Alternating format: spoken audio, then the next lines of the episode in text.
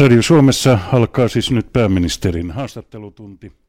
Ulkona on hyvin kaunis syyssää, tyyni. Tässä kesärannan terassin ikkunasta on aika värikäs näkymä kyllä tuonne ulos luontoon. Tervetuloa haastattelutunnille pääministeri Alexander Stubb. Kiitos, kiitos. Viikko on tarjonnut uutisia ja te, myös teillä on ollut, voisi sanoa, kohtuullisen vilkasta tapaamisia E U-kentillä ja myös media-aikaa kuluvalla viikolla B B C:n kuuluisaa Hot Talk-ohjelmaa myöten. No, ruotsalaismedia Dagens Industri etunenässä kirjoitti eilen, että Suomen hallitus olisi saamassa uuden talouspoliittisen neuvonantajan, eli Ruotsin ex-valtiovarainministeri Anders Borg. Onko tilanne todella niin vakava tällä hetkellä Suomessa, että naapuriapu on tarpeen? Niin, siis tämähän on siis Dagens Industri-lehti, jossa itse olen kolumnistina. Eivätkä edes kysyneet minulta. Ää, tässä ei ole minkään tyylistä kommentointia tässä vaiheessa tai mitään uutisen poikasta tässä vaiheessa, mutta sanomattakin on selvää, että jokainen kivi käännetään. Suomen talous pitää saada uuteen nousuun, mutta ei Anders Borgista ole tulossa mitään talouspoliittista neuvonantajaa. Vaan mikä? Se me nähdään sitten ajalla. Äh. Haastattelutunnilla mukana ovat politiikan toimittajat Henna Lammi Suomenmaasta, Kimmo Henriksson Yle Uutisista ja uutishuoneen päällikkö Veikko Valtonen Lännen Mediasta. Sanottakoon, että tämä Lännen Media on kaksitoista maakuntalehden yhteistoimitus Rovaniemeltä Turkuun kattaa. Mutta mennään päivän kysymyksiin. Henna Lammi. Venäjän laivasto on häirinnyt Suomen ympäristökeskuksen merentutkimusalusta Arandaa peräti kahdesti. Miten Suomen tulee reagoida? No ehkä ensimmäiseksi pitää selvittää, mitä on oikeasti tapahtunut. Ja minun ymmärtääkseni tämähän on tapahtunut ei Suomen vesillä, vaan kansainvälisillä ää, vesillä. Ja se on ilman muuta selvää, että tällaiset tapaukset on epämiellyttäviä, ei vähintään Arandan miehistölle. Mutta selvitettävä on, mitä tapahtuu. Puolustusministeri Carl Haglundin mielestä venäläisiltä viranomaisilta tulisi pyytää selvitystä. Oletteko samoilla linjoilla? Tottahan toki, ja tämähän on nimenomaan sellainen kysymys, johonka puolustushallinto, puolustusministeriö puuttuu ja tekee sen selvityksen. Selvä. Mennään sitten tähän kotimaan talouspolitiikkaan, josta uutisia, kuten sanottu, on riittänyt. Veikko Valtonen. Niin, luottoluokittaja Standard and Poor's teki, teki perjantain sen, mitä tiedettiin odottaa ja, ja hiukan pelätäkin. Suomen luottoluokitus putosi pykälän alaspäin. Valtiovarainministeri Antti Rinne kommentoi tuoreeltaan, että kyse on lähinnä heikosta kansainvälisestä taloustilanteesta ja Suomen heikoista vientinäkymistä, ei niinkään hallituksen toimista tai hallituksen toimettomuudesta. Onko tämä hallituksen yhteinen näkemys? Minä lähden pitkälti siitä, että tämä uutinen oli huono, mutta ei missään nimessä yllättävä. Me tiesimme, että jotain tämän tyyppistä on tulossa. Ja minun mielestä uutinen luottoluokituksen putoamisesta pitää ottaa vakavasti. Sitä ei samalla kuitenkaan pitä, pidä ylidramatisoida. Eli kahdelta luottoluokittajalta on edelleen kolme aata, ja nyt yhdeltä on kaksi aata plus ja vakaa, joka käytännössä tarkoittaa sitä, että Standard and Poor's tulee pitämään tämän luokituksen samana seuraavat kaksi vuotta. Mutta kyllä tässä pitää Suomessa herätyskellojen soida. Minun mielestä emme me voi tässä syyttää pelkästään kansainvälistä taloutta ja huonoa vientiä, vaan kyllä meidän kannattaa tässä ihan katsoa peiliin ja jatkaa rakenneuudistuksia. Kimmo Henriksson. Haluaisin kuitenkin muistuttaa, että runsaat kolme vuotta sitten, kun hallitusneuvotteluja käy, käytiin, tähän katsottiin liittyvän sen verran dramatiikkaa, että ehkä hallituksen keskeisin tavoite oli kolmen A:n säilyttäminen. Nyt ilmeisesti siinä ei ole onnistuttu. Siinä ei ole onnistuttu. Ja mun mielestä tässä on yksi perustavaa laatua olevinen, ole, oleva ehkä ero. Ja se on se, että minä ainakin henkilökohtaisesti lähden siitä, että meidän pitää tehdä rakenteellisia uudistuksia. Kun taas on sellaisia, jotka luulee, että meidän talous ikään kuin saadaan tasapainoon kasvun kautta. Ja mun mielestä tämä luottoluokituksen tiputtaminen osoittaa, että meidän pitää jatkaa rakenneuudistusten tiellä. Me emme voi odottaa sen kasvukäyrän nousua. Me olemme eläneet nyt kuusi laihaa vuotta. Tämä on herätyskello meille kaikille. Mutta kun tämä oli hallituksen keskeinen tavoite ihan Kataisen hallituksen alkulähtiöstä asti, ja nyt perussuomalaiset ovat tekemässä asiasta välikysymystä. Ajatteko erota tai onko se, tuleeko se mahdolliseksi? Ei, ei missään nimessä, vaan nyt on kysymys oikeastaan siitä, että meidän pitää jakaa tämä kokonaisuus kolmeen. Numero yksi on, mitkä on ne toimet, joita pitää nyt tehdä. Ja ne on aikaisempien päätösten toimeenpano, siis rakennepoliittinen ohjelma, johonka liittyy muun muassa kuntien tehtävät, johonka liittyy sote ja johonka liittyy eläkeratkaisu. Eli ne kaksisataa kaksisataaviisikymmentä lakia, jotka pitää puskea läpi. Se on se lyhyt toimi. Me olemme tämän hallituskauden aikana sopeuttanut vuoteen kaksituhattakahdeksantoista mennessä kuudella pilkku viidellä miljardilla eurolla. Tätä pitää jatkaa. Sitten on vaihe numero kaksi, eli lyhyt, keskipitkä aikaväli. Ja tässä minun mielestä meidän pitää lähteä rakentamaan pelastusstrategiaa Suomen taloudelle. Ei nämä ole hallituskauden aikaisia kysymyksiä, vaan nämä on pitkän aikavälin kysymyksiä. Silloin me tullaan vaiheessa numero kolme. Sen jälkeen Suomi lähtee uuteen nousuun. Eli me ollaan siinä mielessä vakavassa tilanteessa, että meillä meni parisikymmentä vuotta hyvin, tai sanotaan viisitoista vuotta, ja nyt on mennyt kuusi vuotta huonosti. Ja vaarana on se, että tämä huono kausi jatkuu vielä kolme neljä vuotta. Veikko Valtonen. Niin, tosiaankin suunnitelmia, ohjelmia ja hankkeita on tehty, mutta se toimeenpano on jäänyt aika lailla vaiheeseen vielä. Mistä kiikastaa ja miten nyt aidosti päästään eteenpäin näissä rakennepoliittisissa asioissa? No, on oikeastaan eri mieltä siitä, että toimeenpano ei ole onnistunut. Totta kai tässä on matka vielä jäljellä, mutta ne sopeutukset, jotka on tehty, ne on pitkälle meneviä. Pitää, pitää muistaa, että nyt ensimmäistä kertaa sitten Lipposen ensimmäisen hallituksen meidän valtion budjetti on perättäisinä vuosina pienempi. Ja tämä on erittäin harvinaista. Meidän pitää jatkaa näitä rakenteellisia uudistuksia, ja itse näen sit niin, että meillä on kolme kulmakiveä, johonka tämä koko meidän politiikka perustuu tällä hetkellä. Yksi on rakennepoliittinen ohjelma, se on pantava toimeen. Numero kaksi on kehyspäätökset viime maaliskuulta, ja numero kolme on hallitusohjelma. Ja nämä on pantava nyt seuraavien kuukausien aikana toimeen, jotta sitten voidaan lähteä rakentamaan sitä seuraavaa vaihetta ja strategiaa siitä, miten Suomi voidaan pelastaa. Menivätkö toimittajat sanattomaksi? Ei, sen lupaa. Keskustelemme sanattomasti vuorosta. Veikko Valtonen. Ei tosiaankaan ehkä vielä menty sanattomaksi, sekin aika voi koittaa. Kommentoitte tuossa itse, että ensi keskiviikkona kokoontuu talousneuvosto ja, ja ovi on auki nyt myös sitten oppositiolla näissä pit, keskipitkän, keskipitkän aikavälin tavoitteissa. Uskotteko, että oppositio lähtee nyt näin vaalien alla näihin talkoisiin mukaan täydellä sydämellä? Ei me tietenkään pakoteta oppositiota mukaan, mutta minun mielestä tämän tyyppinen luottoluokittajan muutos, siis täytyy muistaa, että meillä on kolme A:ta, Standard and Poorsilta vuodesta kaksituhattakaksi saakka, niin edellyttää myös sen, että meillä on yhteinen tilannekuva, että me ymmärretään, missä mennään, ja sen takia avaamme ovet myös oppositiolle, varsinkin tuohon seuraavan keskiviikon kokoukseen, mutta emme me lähde opposition käsiä tässä sitomaan, se olisi oikeastaan vähän epäreilua. Samalla on vahvasti sitä mieltä, että meidän pitää voida yli puolueen rajojen keskustella näistä vaikeista asioista, koska olipa hallituksessa kuka tahansa seuraavalla kaudella, niin tämä meno tulee jatkumaan. Ja me emme voi nyt lähteä sellaiseen vaalitaktiikkaan, jossa poliitikot jälleen kerran lupailevat asioita vasemmalle, oikealle ja keskelle. Ja sitten yhtäkkiä meillä on vaalit ja huomataan, että hups, todellisuus onkin aivan erilainen. Siis minä valitettavasti ennustan, että meillä Suomessa tulee olemaan seuraavat kolme, neljä vuotta erittäin vaikeaa. Eli me tulemme jatkamaan tällä samalla linjalla, ja sen pitää kaikkien puolueiden oppositiossa tai hallituksessa ymmärtää. Tuleeko tästä nyt, kun eduskunnassa on budjettiesitys käsiteltävänä, jonkinlaisia uusia paineita vielä ensi vuoden valtion tulojen menoarvioon?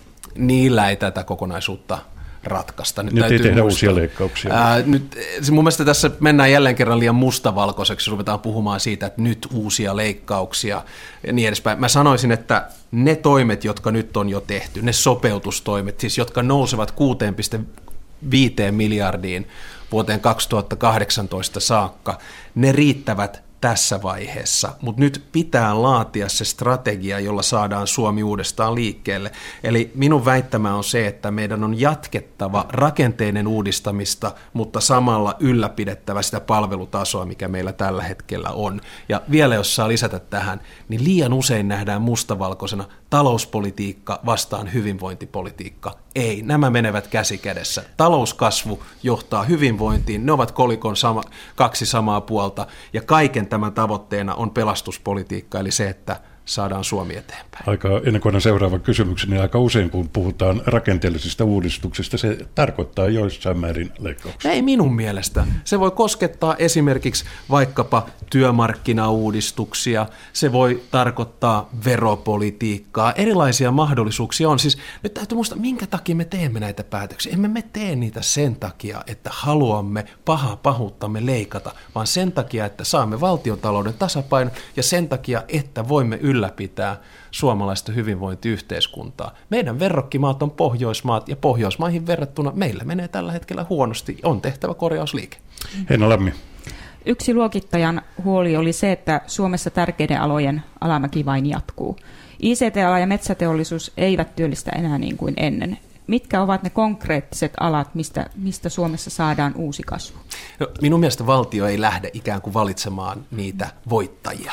Eli ne syntyvät ikään kuin itsestään. Olen paljon puhunut siitä, että minun mielestä on aika lopettaa sellainen valtiokapitalistinen ajattelu, että valtio tuottaa kasvua ja työllisyyttä. Ei, vaan valtio tuottaa sen kehikon, jonka puitteissa sitten äh, yrittäjät, äh, työntekijät saavat sen kasvun liikkeelle. Standards Poorsen puhui monista eri kriteeristä. Numero yksi oli ikääntyminen, numero kaksi oli heikko kasvu, numero kolme oli työvoiman vähentyminen, numero neljä oli kansainvälinen kysyntä, numero viisi oli I C T ja metsäteollisuus ja numero kuusi oli jäykät työmarkkinat. Eli ei ole sellaista yhtä yksittäistä ratkaisua, vaan meidän pitää katsoa tätä kokonaisuutta. Mutta jollain tavalla mä toivoisin, että me kaikki suomalaiset yhdessä nyt nähdään, että se kulta-aika, se loistava menneisyys, mikä meillä oli, sanotaanpa vuosista kaksituhatta kaksituhattakahdeksan, se on nyt ohi ja nyt pitää rakentaa uutta Suomea. Kimmo Henriksson. Miten kaunista puhetta ja suuria tehtäviä on, mutta miten tämä teidän tässä puhumanne on sopusoinnussa sen kanssa, mitä sanoitte viime viikonloppuna kokoomuksen puoluevaltuustossa? Kaikki tär- suuret päätökset on tämä hallitus jo tehnyt ja nyt voidaan keskittyä vaaleihin. No sehän, no ensinnäkin siis huom, on vähän eri asia puhua kokoomuksen puoluevaltuustossa ja puoluehallituksessa kuin pääministerin haastattelutunnin. Nämä on erittäin sopusoinnussa. Nyt jälleen kerran tässä nähdään tämä asia jotenkin mustavalkoisena.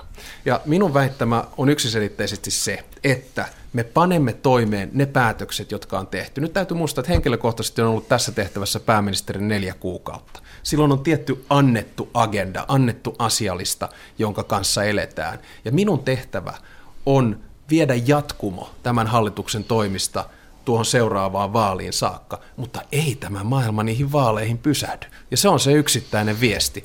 Eli jos me nyt ikään kuin löisimme hanskat tiskiin ja sanottaisiin, että ei tästä tule mitään, järjestetään uudet vaalit, niin se pysäyttäisi koko tämän uudistumisprosessin käytännössä seuraavaksi puoleksi vuodeksi. Nyt me panemme toimeen ne päätökset, jotka on tehty, ja sen jälkeen me lähdemme tekemään uusia päätöksiä. Eli tässä on ihan selkeä tällainen jatkumo. Mä ymmärrän, että muutamilla on tällainen vaalikiima tällä hetkellä päällä. Mä ymmärrän, että haluttaisiin uudet vaalit, mutta ne maksaisivat tällä hetkellä Suomelle ja Suomen hyvinvointiyhteiskunnalle liikaa, sitä paitsi ne johtaisi poliittisen epävakauteen, joka sitten voisi myös luo, johtaa siihen, että vaikkapa luottoluokittajat katsoisivat meitä eri kulmasta uudestaan. Veikko Valtonen. Niin, viittasit tuossa luottoluokittajan tekemiin huomautuksiin ja kuuden kohdan listaan, ja siinä oli yhtenä kohtana tämä jäykät työmarkkinat. Niistä ei ole ollut kovin muodikasta puhua viime aikoina Suomessa. Minkälaisia toimia työmarkkinoilla tarvittaisiin? Se on sellainen asia, joka meidän pitää katsoa pitkässä juoksussa. Meillähän on aika korporatistinen yhteiskunta, puhutaan paljon kolmikannasta, puhutaan paljon sopimusyhteiskunnasta, ja siinä on paljon hyviä puolia. Mutta jossain vaiheessa ehkä meidän kannattaa myös lähteä miettimään vähän muita malleja. Millaiset työmarkkinat on vaikkapa Saksassa, millaiset on Tanskassa, ja minkä takia Ruotsin malli työllistää satatuhatta ihmistä enemmän suhteessa meihin, jos meillä olisi samanlainen kuin mitä meillä on tänä päivänä. Eli olisiko meillä ehkä jotain opittavaa näistä eri malleista? Mutta näiden ongelma tietysti on vähän se, että ne on tabuja aiheita. Ja, ja niihin on hirveän vaikea päästä kiinni. Ja jos mainitsee jonkun esimerkin, niin yhtäkkiä leimakirves jälleen kerran heilahtaa. Tarkoitatteko viitatessanne Ruotsin tai Saksan malliin, että meillä Suomessakin lisää ja lisää enemmän matalapalkka-aloja? Ei oikeastaan, vaan pyrkisin laatimaan sellaisen järjestelmän, jossa työ on kannattavaa sekä työnantajalle että työntekijälle. Ja itse uskon vahvasti siihen, että tulevaisuuden työ ei ole mustavalkoinen, eli olet työssä tai olet työtön. Me tulemme tekemään paljon osa-aikatyötä, huomattavasti joustavampaa työtä kuin aikaisemmin. Tämän tyyppisiä työmarkkinoita meidän kannattaa miettiä. Automatisaatio, robotisaatio, digitalisaatio johtaa perinteisen työn ikään kuin muuttumiseen. Ja siihen meidän pitää reagoida ei vanhoja rakenteita puolustamalla, vaan uusia menetelmiä miettimällä. Tarkoittaako tämä sitä, että hylätään vanhoja työllisiä työpaikkoja? paikkoja pelkästään rakentaaksemme uusia? Ei, molempia tarvitaan. Yksi hallituksen isoista keskeneräisistä asioista on rakennepakettiin kuuluva sosiaali- ja terveyshuollon uudistus. Sitä on rakennettu kuin Iisakin kirkkoa ja lopulta puolueet ovat esittäneet viittä laajaa sote-aluetta, jolle nämä palveluiden järjestämisvastuu vastuu tulee. Millä tolalla uudistus näkemyksenne mukaan on ja saadaanko se vietyä maaliin? Kyllä mä toivon, että se saadaan vietyä maaliin. Itse kun tulin tähän tehtävään ja sitten nimitin Laura Rädyn sosiaali- ja terveysministeriksi, niin saimme sote-ratkaisun notkahtamaan eteenpäin parissa kolmessa viikossa. Nyt on jatkettu puolueiden välisiä neuvotteluja siitä, mitä tämä yksityiskohtineen tarkoittaa, ja uskon ja toivon, että tästäkin on uutisia seuraavan parin viikon sisällä. Kyllä ne sotelait pitää saada eteenpäin. Yle Uutiset kysyi viime viikolla kunnanjohtajilta mielipidettä sote-esitykseen. Tulos ei mairittele. Uusi sote-esitys saa kunnanjohtajilta kouluarvosanaksi välttävän, eli viisi pilkku neljä. Miten uudistus voidaan toteuttaa, jos kunnissa ei siihen uskota? Kyllä me on uskottava siihen. Ehkä tämän sote-keskustelun suurin ongelma on ollut se, että tästä on tullut laatikkoleikki. Eli ollaan pitkälti puhuttu vain erilaisista hallintomalleista. Ymmärrän, että ne ovat tärkeitä, mutta kyllä meidän pitäisi sosiaali- ja terveyspalveluissa pitää keskiössä vain ja ainoastaan yksi asia, ja se on se ihminen. Meillä on varmasti paljon tehokkuusmahdollisuuksia sote-rakenteissa. Meillä on paljon varmasti parantamisen varaa. Itse olen asunut kaksikymmentä vuotta elämästäni ulkomailla ja nähnyt erilaisia sosiaali- ja terveysmalleja ja palveluita. Yhdysvalloissa omansa, Britanniassa, Ranskassa ja Belgiassa. Ja uskallan väittää, että parhaimmat on ne, jotka pystyy tavalla tai toisella rakentamaan sosiaali- ja terveyspalvelut sekä julkisen palvelun että yksityisten palveluiden varaan. Mm. No, muutama kunta on tehnyt tässä jo jonkinlaisen hätäjarrutuksen ja ulkoistanut koko sosiaali- ja terveyspalvelunsa yksityiselle palveluntarjoajalle. Viimeisimpänä näin toimi pirkanmaalainen Parkano. Ja nyt on vähän vaarana, että tämmöinen toimeen, toimintatapa leviää laajemminkin. Minkälaista viestiä haluat pääministerinä lähettää kuntiin, että onko tällainen nyt toivottavaa, että pitkilläkin sopimuksilla ulkoistetaan?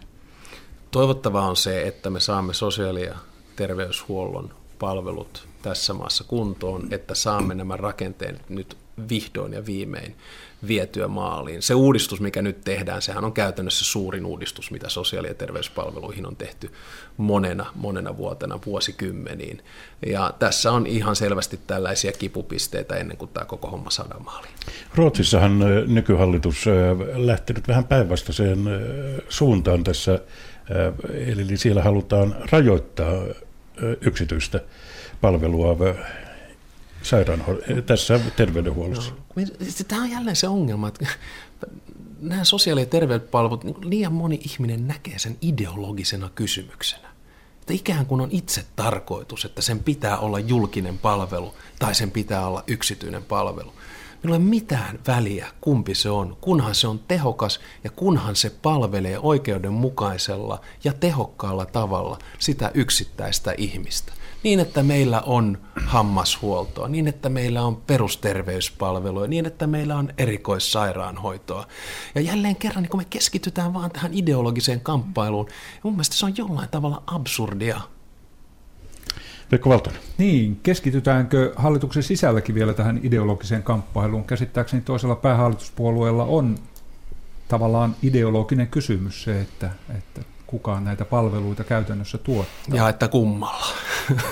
Ja, itse asiassa kummallakin.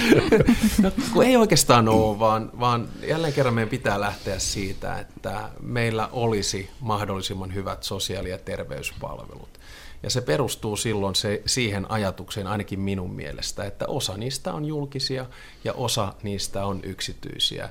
Ja, ja kyllä mä itse näen myös itseni tässä enemmän terveys- ja sosiaalipalvelujen kuluttajana ja katson sitä siitä tulokulmasta. Ja silloin jokainen voi miettiä, että toimiiko meidän systeemi nykyään tehokkaasti vai ei. Kimmo Henriksson. Tässä tällä vaalikaudella on puhuttu siitä, että kun Sixpackilla aloitettiin, että kuuden niin hyvin erilaisen puolueen on vaikea päästä yhteen linjaan, mutta minusta jotenkin tuntuu, että tästä viime vuosien aikana perusongelma ei ole kuitenkaan muuttunut yhtään miksikään, eli, eli kaikki suurimmat riidat on käyty kahden päähallituspuolueen välillä. Luuletteko, että tämä näyttää nyt jatkuvan vai mitä mieltä olette? No, itse olen tietysti ollut mukana edellisessä hallituksessa ja tässä hallituksessa erilaisissa tehtävissä, ja olihan se sanomattakin selvää, että vaalitulos kaksituhattayksitoista oli yllättävä, hallitusneuvottelut olivat vaikeat, nehän kesti siis kokonaiset kahdeksan viikkoa, ja siinä oli pientä paussiakin välissä. Ja silloin tämä hallitus syntyi monin tavoin minun mielestä epäluottamuksen ilmapiirissä. Oli vakuushässäkkää ja oli hallitusohjelma, joka oli raamatun pituinen, ei nyt ihan, mutta kuitenkin, joka tarkoitti sitä, että kaikki piti kirjoittaa erittäin yksityiskohtaisesti. Oli käytännössä kolme puoluetta, jotka oli keskusta-oikeistolaisia ja kolme puoluetta, jotka oli keskusta-vasemmistolaiset. Se ensimmäinen vuosi oli sellaista luottamuksen rakentamista, parannettiin. Toinen vuosi luottamus parani ilman muuta. Ja kolmantena vuonna minun mielestä saatiin aikaiseksi isoja päätöksiä. Nyt täytyy muistaa, että ei kannata vähätellä rakennepoliittisen ohjelman päätöksiä. Sen vaikutus meidän kestävyysvajeeseen on neljä prosenttia. Ja sen kolme suurinta tointa on kuntien tehtävät, sote, eli sosiaali- ja terveyspalvelut ja sitten eläkeratkaisu. Näissä ollaan menty eteenpäin. Eikä pidä unohtaa kehyspäätöksiä. Ne oli jättiläismäisiä. Me pienennetään meidän budjettia toista vuotta peräkkäin. Meidän sopeutus on kuusi pilkku viisi miljardia euroa. Ja sitten tässä tuli bonuksena vielä tietty finanssipolitiikan löysääminen hallitusohjelmassa. Tuli me länsimetroa, tuli pisaraa, tuli raidehankkeita ja niin edespäin. Eli, eli kyllä tässä on eteenpäin menty. Siis, sen mä oon huomannut tässä tehtävässä, varsinkin pääministerin, että ohjeita tulee ja mitä tahansa tekee, niin tekee aina väärinpäin ja kritiikkiä pitää olla. Ei siinä mitään, mutta kyllä mä nyt kuitenkin väittäisin, että tämä hallitus on vienyt asioita eteenpäin. Tuleeko tämä olemaan täydellinen hallitus? Ei koskaan, koska sellaisia ei demokratiassa tai muutoin ole. Muistutan kuitenkin, että olin täällä myös viime haastattelutunnilla ja vai onko se luottamus niin lisääntynyt? Seuraavana päivänä yksi hallituspuolue taas lähti teidän hallituksesta. En mä oikein tiedä, miten tuohon vastaisi. Siis, jos, jos yksi hallituspuolue lähtee hallituksesta sen takia, että heillä on periaatteellinen ongelma ydinvoiman kanssa, niin annetaan sen lähteä. Se on heidän ikään kuin päätös. Tämä osoittaa sen, että vuonna kaksituhattayksitoista, kun rakennettiin hallitus, niin se rakennettiin vaikeaseen tilanteeseen. Minun toivomus toki on, että kun lähdemme kohti seuraavia vaaleja, että vaalitulos olisi ehkä hiukkasen selkeämpi kuin mitä se oli edellisellä kerralla. Mutta kyllä me suomalaiset ollaan sen verran pragmaattisia, käytännönläheisiä, että hommat hoidetaan myös vaikeiden tilanteiden kautta. Henna Lammi. No, hallitus, hallitusta on, on kuitenkin kritisoitu kovin sanoin sekä, sekä oppositiosta että hallituksen sisältä. Esimerkiksi vihreiden Osmo Soininvaara kuvaili jotenkin näin, että Alexander Stubbin hallitus on ehkä historian surkein hallitus. Oliko toi sitaatti? Joo. Okei. Okay. Savon Sanomien kolumnista. Ehkä historian surkein hallitus. Joo. No, kuulostaako tämä pääministerin korviin kohtuulliselta arviolta? Kaikki kritiikki otetaan rakentavasti vastaan ja varmaan kaikki kritiikki on kohtuullista. Tämä on vähän sellainen ammatti, että tulee paljon kritiikkiä ja tulee myös paljon neuvoja. Siis mä jossain vaiheessa laskin, että jos ottaa Twitterin sähköpostin julkisen sanan, niin kyllä se on niin kuin yksi neuvo ja minuutti ja minun mielestä se on erittäin hyvä asia. Näitä pitää tulla enemmän. Kritiikistä puheen ollen valtion taloudellisen tutkimuskeskuksen ylijohtaja Juhani Vartiainen sanoi, että Suomen su- suurin virhearvio on ollut tämä huoltosuhteen heikkeneminen ja hän toteaa, että, että Suomi tarvitsisi lisää työperäistä maahanmuuttoa. Onko se poliittisesti mahdollista? Totta kai se on ja ilman muuta sitä tarvitaan enemmän. Se on selvää. Suomi on kansainvälinen maa, Suomi kansainvälistyy jatkuvasti. Me tarvitsemme työperäistä maahanmuuttoa. Odotan esimerkit. tuhatyhdeksänsataayhdeksänkymmentäluvun alussa Suomessa oli neljäkymmentätuhatta ei-Suomen kansalaista. Vuonna kaksituhatta noin kahdeksankymmentätuhatta, kaksituhattakymmenen noin satakuusikymmentätuhatta, kaksituhattakaksikymmentä noin kolmesataakaksikymmentätuhatta ja vuonna kaksituhattakolmekymmentä noin puoli miljoonaa. Ja suurin osa tästä on työperäistä maahanmuuttoa. Se on ilman muuta selvää, että Suomi tarvitsee lisää työperäistä maahanmuuttoa ja sillä tavalla saisimme myös huollon parempaa tasapainoa. Miten sitä voi edistää? No sitä voi edistää tekemällä Suomesta houkuttelevampi maa. Sitä voi edistää helpottamalla sitä työperäistä maahanmuuttoa. Tavalla tai toisella löysäämällä sitä säännöstöä, mikä meillä tällä hetkellä siihen liittyy. Ilmastolle me emme voi tehdä mitään. No jos tässä on ulos katon, niin aika kaunis sää ei tuule ja ruska päällä. Ilmasto on hyvä asia. Kello on hetkisen kuluttua neljätoista kolmekymmentä. Täällä Radio Suomessa on meneillään pääministerin haastattelutunti. Paikalla ovat politiikan toimittajat Henna Lammi Suomenmaasta, Kimmo Henriksson Yle Uutisista ja uutishuoneen päällikkö Veikko Valtonen Lännen Mediasta. Veikko, ole hyvä. Niin, maahanmuuttajista on kätevä siirtyä vähän kansainvälisimpiin asioihin. Euroopassahan elettiin pitkää rauhanjaksoa ja jo ryhdyttiin vähän ajattelemaan siihen suuntaan, että sodat Euroopassa ovat kokonaan taakse jäänyttä elämää. Ja nyt arviota on jouduttu ratkaisevasti muuttamaan Ukrainan, Ukrainan sodan myötä. Meillä on Suomen rajojen läheisyydessä kahden suurvallan, sekä Venäjän että U S A:n iskukykyisiä maavoimien joukkoja. Miten arvioitte, että Suomen ja Itämeren turvallisuuspoliittinen tilanne on on muuttunut tämän Ukraina, anteeksi, Ukrainan tilanteen myötä? No itse asiassa minä esitin väittämään jo vuonna kaksituhattakahdeksan, että kansainvälinen politiikka oli muuttunut. Me lähdimme vuodesta tuhatyhdeksänsataayhdeksänkymmentä eteenpäin siitä, että Euroopassa olisi pysyvämpi rauhantila. Monet puhuivat historian lopusta, Fukuyama muun muassa, siitä, että kaikki maat siirtyvät rauhanomaiseen liberaaliin demokratiaan yhdistettynä markkinatalouteen. Mutta valitettavasti vuonna kaksituhattakahdeksan voimapolitiikka, etupiiriajattelu, ulkopoliittinen nollasummapeli teki paluun Euroopan rajoille Georgian sodan muodossa. Ja silloin herätyskellot alkoivat jo soimaan ja Ukraina on sitten valitettavasti sementoinut tämän tilanteen. Ähm, itse olen puhunut paljon siitä, että meidän kannattaa ehkä tehdä uudelleenarvio Venäjästä ja miettiä, että Venäjästä ei lähitulevaisuudessa ole tulossa perinteistä länsimaista liberaalia demokratiaa, vaan se on maa, joka pelaa erilaisilla säännöillä. Se ei tukeudu kansainväliseen lakiin tai kansainvälisiin instituutioihin samalla tavalla. Tarkoittaako tämä sitä, että Itämeren turvallisuus ja Itämeren alueen turvallisuus on uhattuna? Ei. Tässä ehkä tukeutuisin tasavallan presidentti Tarja Haloseen, joka tuossa muutama vuosi sitten totesi, että esimerkiksi Baltian maiden NATO-jäsenyys on tuonut vakautta ja lisännyt turvallisuutta Itämeren alueella. Kyllä minä Suomen näkökulmasta edelleen näen tämän kriisin toki huolestuttavana, mutta eniten minua huolestuttaa tässä vaiheessa Venäjän talous. Hmm.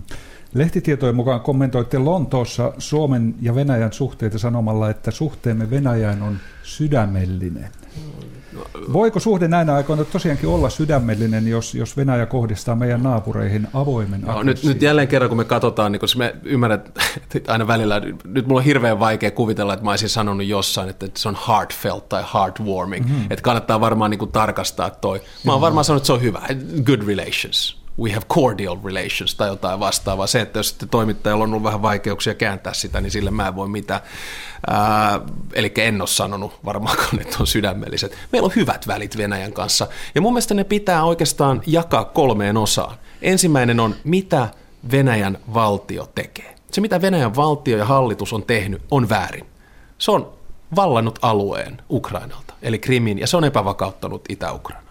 Toinen taso tätä suhdetta on meidän päivittäiset yhteydet Venäjään ja venäläisiin ja Venäjän kauppa. Se toimii, se on hyvä. Ja kolmas on sitten venäjänkieliset vähemmistöt Venäjän rajojen ulkopuolella. Ja nämä kolme pitää erottaa toisistaan, eli ei pidä vetää yhtäläisyyksiä Venäjän valtion toimiin ja vaikkapa venäläisvähemmistöön täällä Suomessa. Mutta mitä tarkoittaa käytännössä tehdä uudelleenarvio Venäjästä?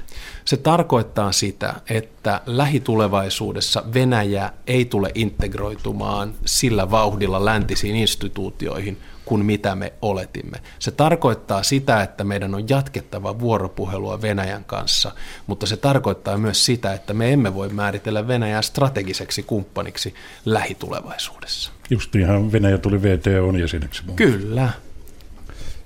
Niin, palataan vielä Ukrainaan. Kriisi on nyt osittain niin kuin jähmettynyt paikoilleen, vaikka kuolonuhreja tulee tulitauon aikanakin huomattavia määriä. Mistään ratkaisusta ei ole mitään tietoa. Kuinka näette, että tilanne etelee? Minkälaisia vaihtoehtoja kehityksessä on? No ehkä muutamia vaihtoehtoja. Siis seuraava koetinkivi tässä on varmasti ensi viikko, eli A S E M-kokous, Aasian ja Euroopan maiden kokous tuolla Milanossa, jossa on myös paikalla presidentti Putin ja presidentti Poroshenko. He tulevat keskustelemaan sitten yhdessä varmaan Saksan ja Ranskan ja Britannian johtajien kanssa. Tulitauko on sinänsä pysynyt, mutta tulitauon aikana on kuollut noin kolmesataa ihmistä. Eli tämä tulee olemaan pitkä prosessi, ja minun pelko on se, että tästä on muodostumassa uusi jäätynyt konflikti. Siis Euroopan ympärillähän on neljä perinteistä jäätynyttä konfliktia, Transnistria, Nagorno-Karabakh, Etelä-Ossetia ja Abhaasia. Nyt Krimistä on tullut jäätynyt konflikti, ja toivottavasti Itä-Ukrainasta ei tule uutta jäätynyttä konfliktia. Eli näkymät ovat minun mielestä tällä hetkellä huonot, mutta diplomaattisia ponnisteluja on jatkettu. Näettekö, että vastaavanlaisia tapauksia voisi vielä tulla ehkä lähempänäkin meitä vastaan? No toivottavasti ei tule, ja niiden ympärillä kannattaa myös olla varovainen, että meillä ehkä tällä hetkellä julkisuudessa myös lietsotaan aika paljon pelkoa ja yritetään lietsoa pelkoa erilaisten ö, otsakkeiden, lehtikirjoitusten ja muiden kautta. Minä ymmärrän, että me kaikki suomalaiset ollaan huolestuneita tilanteesta, mutta tässäkin asiassa kannattaa edetä pääkylmänä. Kimmo Henriksson. Tässä Venäjän suhteissa on viime aikoina aika lailla, jos saan käyttää aasinsiltaa mennäkseni tässä energiapolitiikkaa, josta on ratkaisuja tulossa.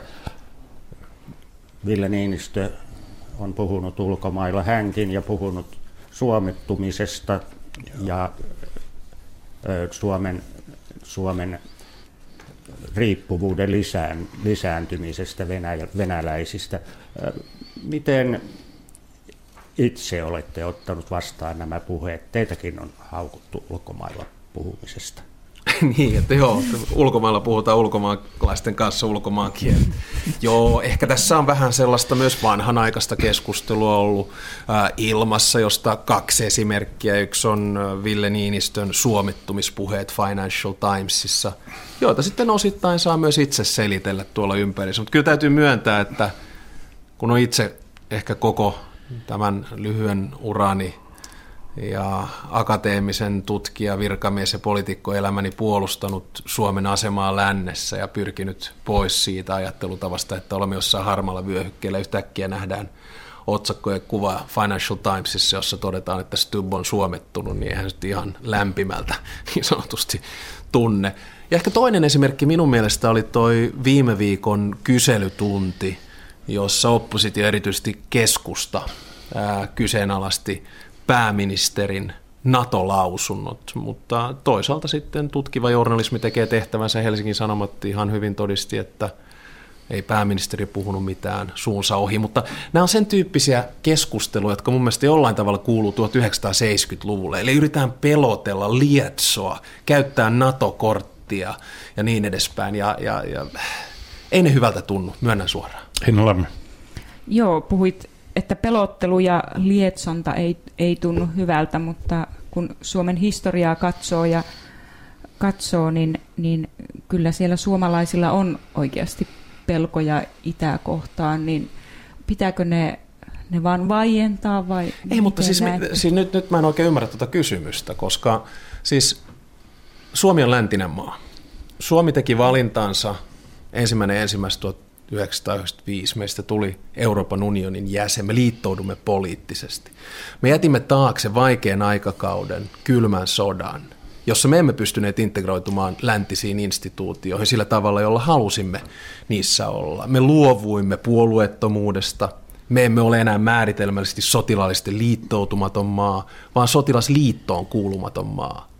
Se, mikä minun mielestä tekee tilanteen vaikeaksi, vaikkapa tuon edellisen kyselytunnin, oli tavalla tai toisella se ilmapiiri, joka luotiin, että Suomen pääministeri puhuu ulkomailla Suomen NATO-jäsenyydestä. Ja siinä samalla tölvästään kaksikymmentäkahdeksan demokraattista valtiota, jotka ovat NATOn jäseniä, ikään kuin jollain tavalla pahana organisaationa. Ja Suomi huom on myös kumppanimaa. Ja tähän niin kuin samalla, jos miettii, niin NATOssa on ollut pääsihteerinä viimeksi tanskalainen ja nyt norjalainen. Eli me eletään niissä seitsemänkymmentäluvun vallihaudoissa, jossa NATO nähdään jotenkin pahana organisaationa, ja minun mielestä se ei sitä ole. Herra pääministeri, mikä oli tuon, sitten tuon Eurooppa-kiertueen ja NATO-keskustelun sato? Mitä, mitä Suomi sai? Joo, oikeastaan meillä oli kolme aihetta, josta puhuttiin sekä Saksan liittokanslerin, valtiovarainministerin kanssa, Tanskan pääministerin, Ranskan presidentin, Ranskan pääministerin ja sitten Britannian pääministerin kanssa. Ykkönen oli ilmasto ja energia. Ja meillähän on tulossa nyt Eurooppa-neuvosto, oli huippukokous puolentoista viikon päästä tuolla Brysselissä, jossa tämä on aiheena. Iso asia. Kakkonen, josta puhuttiin, oli talous ja talousnäkymät. Olipa sitten kyse Saksasta tai vaikkapa euroalueesta tai Ranskan talousnäkymistä. Ja kolmas oli sitten Ukraina, Ukrainan kriisi ja, ja Venäjä-politiikka. Ei me tuolla NATOsta sen enempää puhuttu, mutta totta kai kun Der Spiegel tai ää, Frankfurt Allgemeine Zeitung tai Le Monde, Le Figaro tai vastaava tai B B C Hardtalk kysyy Suomen NATO-jäsenyydestä, niin silloin minä ilmoitan, että emme ole hakemassa NATO-jäsenyyttä. Ei se sen vaikeampaa ole. Veikko Valtonen. Niin, kun päästiin Brysselin saakka, eli, eli NATO-asioihin, niin voitaisiin mennä myös hiukan Euroopan unionin talousasioihin. Edeltäjänne Jyrki Katainen oli, oli juuri europarlamentin kuultavana ja tuli sitten läpäisi tämän tentinä, tuli valituksi komission varapuheenjohtajan tehtävään, tai ainakin sille on näytetty vihreätä valoa. Kataisen puheessa nousi usean otteeseen esiin tämä suunnitelma kolmensadan miljardin euron investointisuunnitelmasta. Määrähän on aivan huikea. Mm. Minkälaisia valmistelutöitä on tehty sen eteen, että siitä jotain lohkeaa Suomellekin? Mennään taas kirjanpitoharjoitukseen. Siis ensinnäkin niin tässähän on kyse tällaisesta laajemmasta paketista, kolmesataa miljardia euroa, se on jättiläismäinen. No ensimmäinen kysymys, että no mistä tämä raha ikään kuin kaivetaan esille. Tämähän juontaa juurensa pitkälti siis ähm, Ranskan presidentinvaaleihin ja Ranskan presidentin toiveeseen siitä, että panostetaan enemmän kasvuun kuin kuriin. Jälleen kerran minun mielestä kolikon, yhden kolikon kaksi eri puolta, jotka kuitenkin menevät käsi kädessä. No tällainen rahasto varmasti tulee osittain yksityiseltä sektorilta, osittain julkiselta sektorilta, joka E U:n puolelta voisi tulla rakennerahastoista ja sitten kansallisesti jokainen jäsenmaa voi itse miettiä, Osa siitä voisi tulla Euroopan investointipankilta. Ää, eli se on se tehtävä, joka Jyrki Kataiselle on Jean-Claude Junckerin toimesta nyt annettu. Ja hänen pitäisi jonkinnäköinen kasvupaketti kerätä, mutta miten paljon tästä sitten lohkaistaan Suomelle, niin ehkä se ei ole se oleellisin kysymys tässä vaiheessa, vaan katsotaan nyt millaiseksi tämä muodostuu. Niin, varmasti siitä lohkaistaan kaikille jäsenmaille, mutta valtiovarainministeri Antti Rinne on kai jo maanantaina lähdössä Euro- valtiovarainministeriön kokoukseen, jos tätä asiaa niin kuin käsitellään. Todennäköisesti hänellä on jotain ajatuksia tai evästyksiä, miten Suomi tähän suhtautuu. No varmaan ensimmäinen evästys on se, että ei ainakaan tule käyttämään Euroopan vakausmekanismia eli E V M:ää. Mutta kyllä meidän lähtökohta tähän on se, että katsotaan millaiseksi tämä kokonaisuus muodostuu. Tämä on pitkän tähtäimen tavoite. Jälleen kerran me ollaan ehkä vähän nyt ajautumassa sellaiseen tilanteeseen, jossa Euroopan unionin tasolta, siis julkisen, julkiselta puolelta, voi olla, että luvataan vähän liikaa. Mainitsitte tuon E U:n tulevan huipparin ja siellä tulee nämä energia-asiat esille ja keskustelussa on ollut muun muassa komissaariehdokas Jyrki Kataisen suunnalla, että pitäisi luoda energian sisämarkkinat Euroopan unionille. Mitä konkretiaa tämä edellyttäisi? Taisin itsekin puhua tästä Center for European Reformin puheessa tuossa viime viikon keskiviikkona. Siinä me ollaan paradoksaalisessa tilanteessa, että koko Euroopan yhteisöhän perustuu alun perin Euratomiin ja Euroopan hiili- ja teräsyhteisöön, ja se on vähän se alue, joka on jäänyt tässä viimeisen kuusikymmentä seitsemänkymmentä vuoden aikana jälkeen.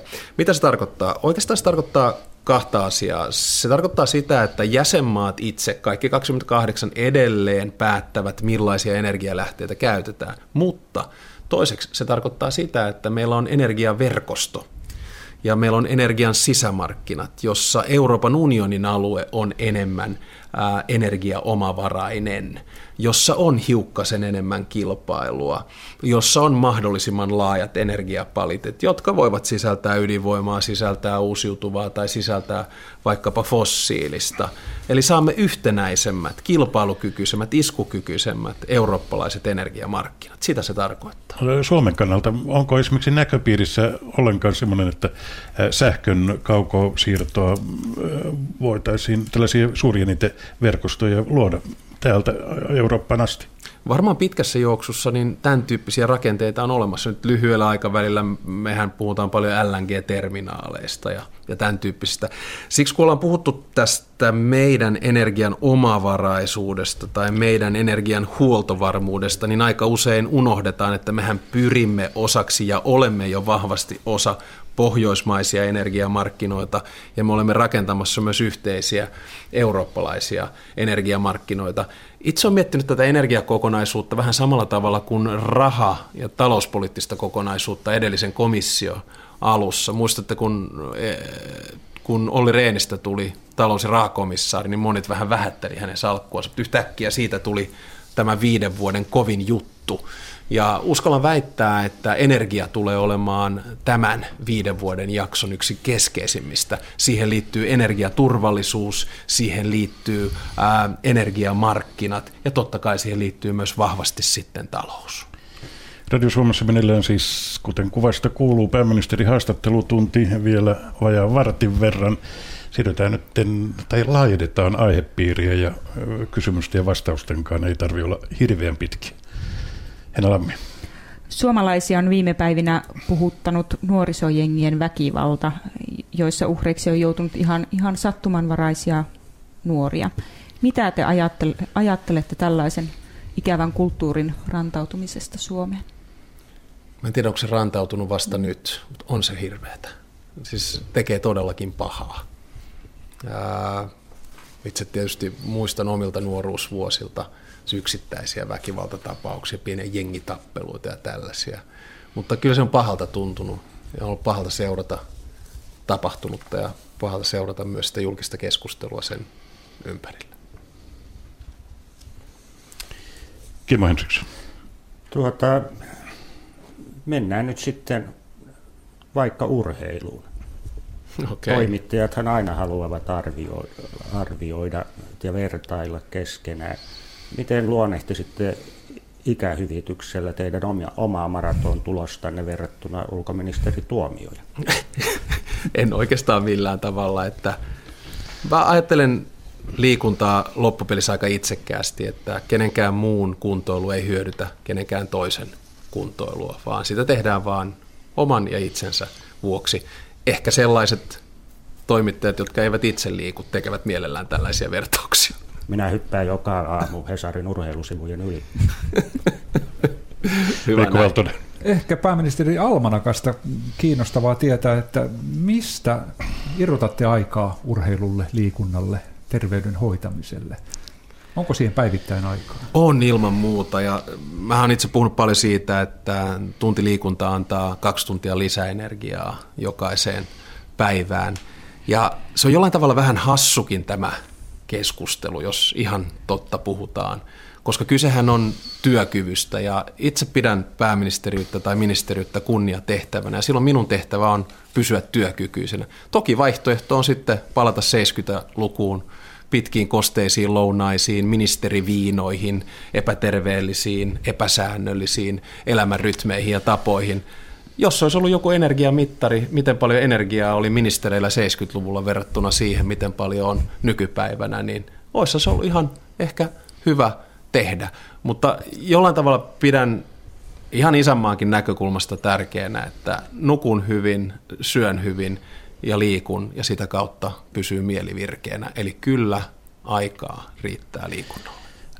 Epäterveellisyydestä tuli mieleen, että Twitterissä käydään eilen ja tänään ollut varsinainen viskikeskustelu. Aa, Siellä on puhuttu tällaisesta normisääntelystähän puhutaan aika paljon, mutta tuota, nyt kuuleman mukaan aluehallintoviranomaiset ovat yrittäneet kieltää viskisanan käyttö blogeissa, mutta alkaisiko, jos tämä pitää paikkaansa, alkaisiko tämä olla, jos mikä turhaa sääntelyä? No, aivan käsittämätöntä, jos tuo nyt pitää paikkaansa. Mä en sano tätä vaan, älkää kertoa kenellekään mallasviskin suurena ystävänä, mutta kyllähän tämä menee niinku sellaisen holhouksen suuntaan, joka suoraan sanoen on, on mautonta.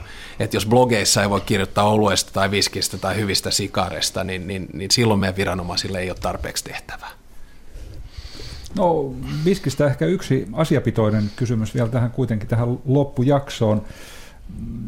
Alkoholilain kokonaisuudistuksen valmistelu oli melko pitkällä, mm. mutta sitten se juuttui johonkin ja, ja syypääksi on mainittu kokoomus. Pitääkö se paikkansa? No ehkä se oli menossa vähän liikaa tällaisen holhousyhteiskunta-mentaliteetin suuntaan. Ja kyllä mä vahvasti, siis alkoholilakihan, siis alkoholipolitiikka on vähän sellainen, jossa ei koskaan löydy sitä kultaista keskitietä, sitä yhtä ainutta oikeaa. Mutta kyllä mä itse lähden omassa ajattelussani siitä, että jokainen vastuullinen aikuinen pystyy itse määrittelemään, missä muodossa ja missä muotissa ja millä tavalla alkoholia käyttää. Ja siihen ei nyt hirveästi sitten tarvittaisi minun mielestä viranomaisten suoraa puuttumista, olipa kyse sitten mainonnasta tai vastaavasta. Tarkoittaako tämä sitä, että haluan vapauttaa alkoholimainonnan? Ei. Mutta kyllä meidän pitää joku tolkku olla myös tässä. Ihan terve maalaisjärjen käyttö on näissäkin kysymyksissä sallittua. Jos vielä kurkistetaan pääministerin almanakkaan, miten on mahdollista yhdistää puoluejohtajan ja pääministerin tehtävät? Riittääkö kellossa tunteja? No joo, kyllä se totta kai on, on haastavaa. Ja, ja tuota, mutta nyt täytyy muistaa, että tietysti pääministerinä ja puolueen puheenjohtajana niin aika moni asia, arkinen asia, käytännön asia elämässä järjestyy. Parhaani teen. Yhtäältä pitää hoitaa isänmaan asioita sataprosenttisesti ja täydellä tarmolla. Matkustuksineen, pienine isoine ongelmineen, painetilanteineen, hallituskriiseineen ää, ja niin edespäin. Ja sitten toisaalta pitää, pitää huoli omasta perheestä, eli puolueesta, kokoomuksesta. Ja itse voin sanoa sen aivan suoraan, on sellainen tunne, että tällaisen uuden salkun kiinniottamiseen menee noin neljä kuukautta. Näin minulle kävi europarlamentaarikkona, ulkoministerinä, ulkomaankauppaministerinä, nyt pääministerinä. Ja nyt tällä hetkellä aion myös keskittyä huomattavasti enemmän sekä puolueen puheenjohtajatehtäviin ja itse puolueeseen. Meillä on palikat tällä hetkellä nyt kohdalla. Meillä on uusi puheenjohtaja, uusia varapuheenjohtajia, uusia ministereitä ja uusi puoluesihteeri. Eli nyt on palikat loksahtaneet kohdalle. Nämä media, molemmat tehtävät on haastavia. Ja mediankin suhteen kuheruskuukausi ohi. Oi, sitä ei, koska, ei sitä koskaan ollutkaan. Että, tämä on sellainen ammatti, että tässä saa suoraan sanoen sikaa ihan ensimmäisestä päivästä saakka, mutta sen tietää sen tehtävä vastaanottaessa ja siihen pitää suhtautua sitten rauhassa ja, ja kylmäpäisesti. Ja itse mietin tätä pääministeriötä ehkä sitä kautta, että ensimmäinen asia on, että pitää pysyä rauhallisena ja pitää pääkylmänä. Toinen asia on se, että pitää olla hyvät kansainväliset suhteet tai pyrkiä sitä kautta edistämään Suomen asemaa. Ja sitten kolmas on pitää oppia ottamaan kritiikkiä, koska sitä tulee ja neuvoja tulee satoja, tuhansia ja, ja niillä sitten mennään. Henna Lammi. Viimeisimmät Gallup-luvut näyttävät kuitenkin kokoomukselle lasku, laskua. Keskusta on Suomen suurin puolue lähes kolmen prosenttiyksikköä kokoomusta edellä.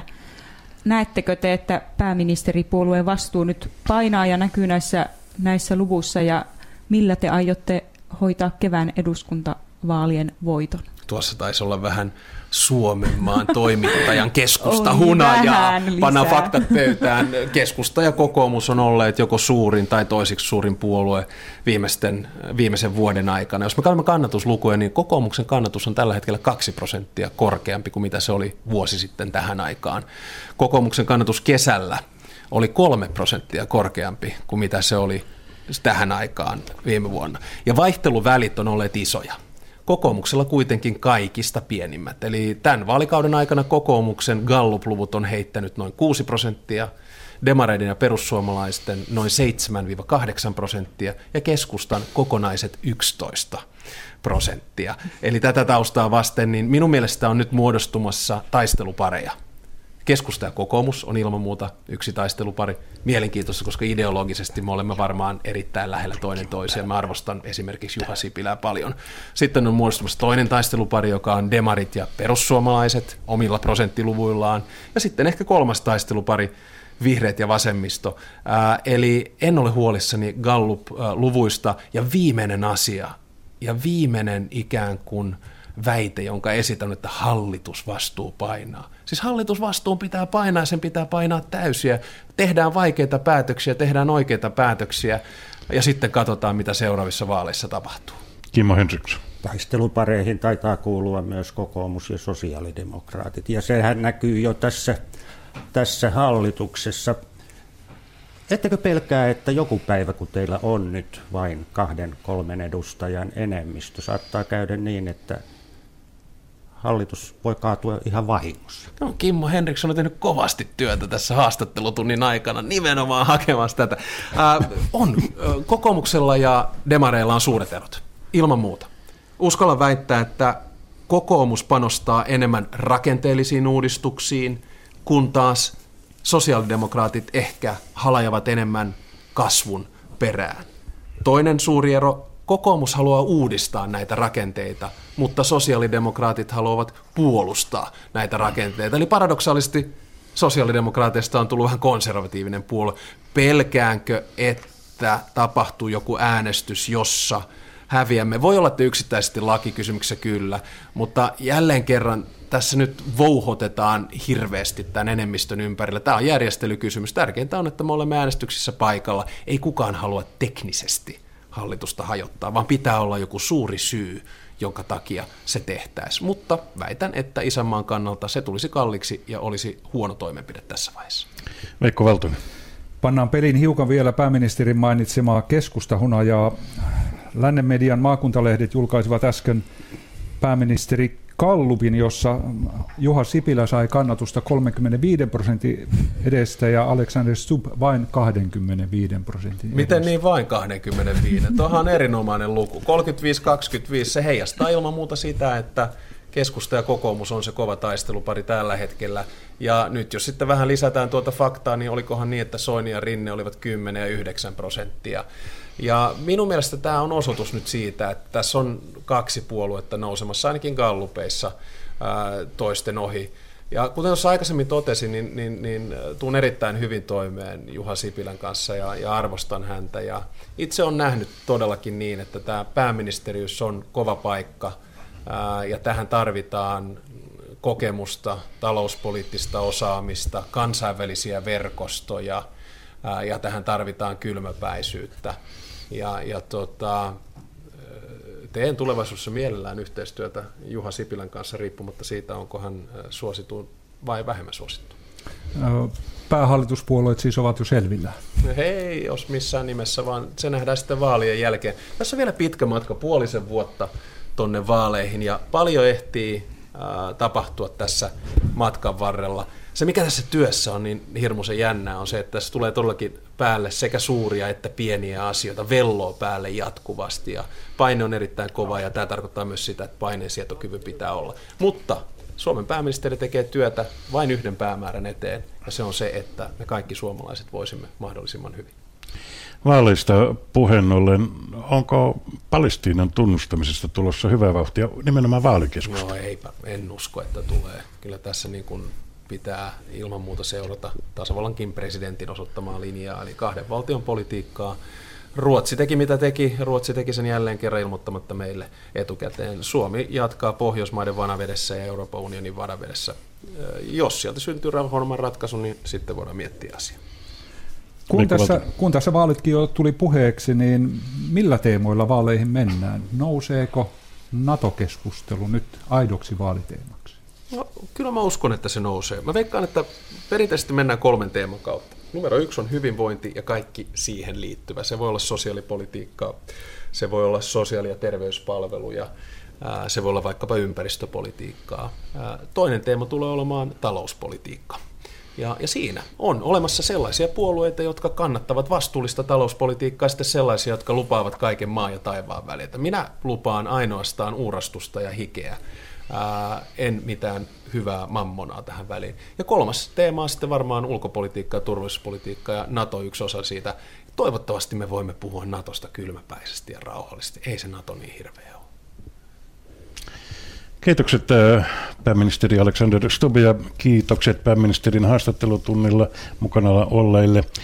Eli politiikan toimittajat Henna Lammi Suomenmaasta, Kimmo Henriksson Yle Uutisista ja uutishuoneen päällikkö Veikko Valtonen Lännen Mediasta. Ensi kuussa taas uusi pääministerin haastattelutunti, kello on nyt kymmenen sekunnin kuluttua.